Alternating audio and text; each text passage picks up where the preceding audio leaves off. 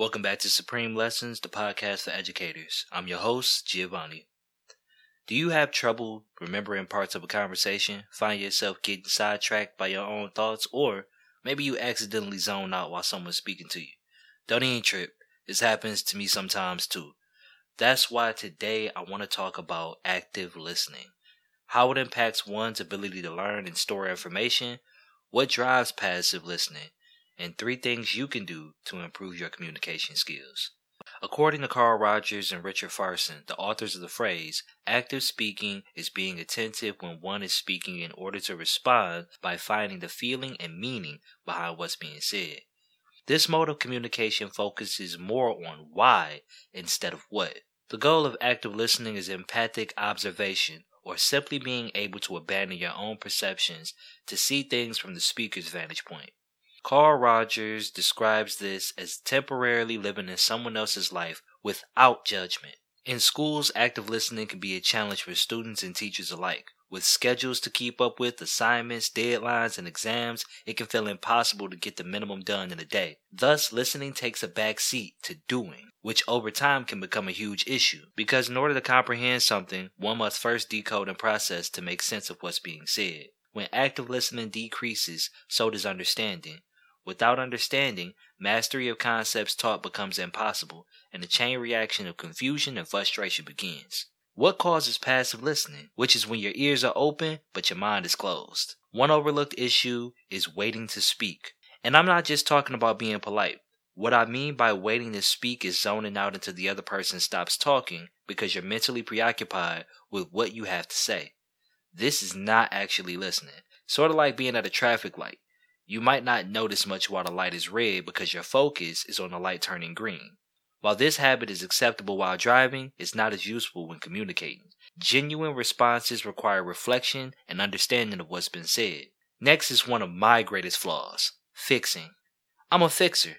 I do listen, but with the intent of finding a problem and then presenting solutions. Sounds harmless, right? Well, it is. Yet, sometimes it's not needed. Believe it or not, sometimes people just want to be heard. We all have a voice, and deep down, everyone wants to be understood. The problem is when logic is offered where empathy is needed, a disconnect occurs and communication breaks completely. I'm still working on this, y'all, so please pray for me. Now let's talk about a lack of awareness. Have you ever been talking to someone, but their eyes are glued to their phone? Annoying, right? The problem is a lack of awareness.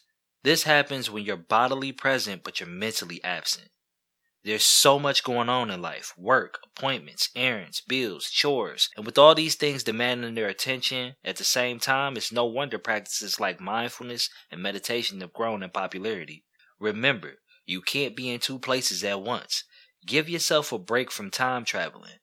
Stop dwelling on the past and worrying about the future, and just be present. After all, it is a gift. Now, here are three ways to improve your active listening skills in your personal life and your classroom. First up is nonverbal communication, which accounts for about 55% of conversations. Imagine talking to someone who looks confused. Your instincts would tell you to pause and see if they have a question.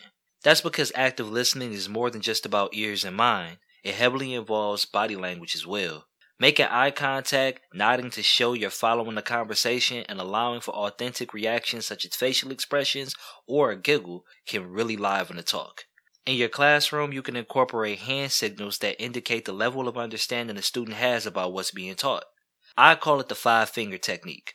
One finger up means the student needs a different kind of explanation or demonstration because they are completely lost. Two fingers up means they kind of follow you, but they need things to be simplified. Three fingers up means they're starting to get it, but they may have questions before they start the project. Four fingers up means that they're comfortable enough to try things on their own, and they'll follow up with you later to make sure that they're on the right track. Five fingers up means they totally understand the lesson.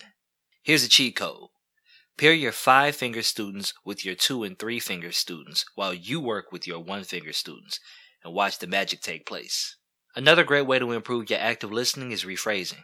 When I say rephrasing, I don't mean parroting back every word a person says. Rephrasing is about taking what's been said and remixing it in your own words. This accomplishes two very important goals. First, it allows you to express your understanding of a conversation. Secondly, rephrasing validates the speaker's voice and lets the person know they have your undivided attention. In my classroom, I love a good call and response. I usually start with a general concept of a lesson broken down into a simple phrase. For example, when teaching my students math, I always say, math is about counting, not guessing. For a call and response, I start with the first half of the phrase and let my students finish it. Whenever students are having a hard time with a math problem, I gently encourage them with the question What is math about? It's a simple but powerful tip that increases student engagement, comprehension, and mastery of concepts. Finally, ask good questions. I believe the best way to start and keep a good conversation going is by asking great follow up questions. Seek to have the speaker paint a vivid picture by adding additional details. For example, when a friend tells you they had a great weekend, you can follow up with, Tell me what happened. Or, What was your favorite part? Both these responses show an interest in the discussion and open the conversation up for a great dialogue. Students are often short when answering questions. This is not because they don't have much to say. Actually, most of the time, the student just doesn't know how to express his or her thoughts and feelings. Follow up questions like, What made you think that? or why do you feel that way? Get the student to talk more, which inevitably leads to them expressing themselves on a deeper level. You can even assist in this process by rephrasing their responses in a more articulate or poetic way, which sparks their creativity and introduces new words to their vocabulary. I even ask open ended questions, which is another great way to incorporate the call and response technique. Well, that's my time for the day, but I want to leave you with a phrase I use to express the importance of active listening. A wise owl sat on an oak. The more he saw, the less he spoke. The less he spoke, the more he heard. Why aren't we all like that wise old bird? I'm your host, Giovanni. This is Supreme Lessons. Till next time, peace.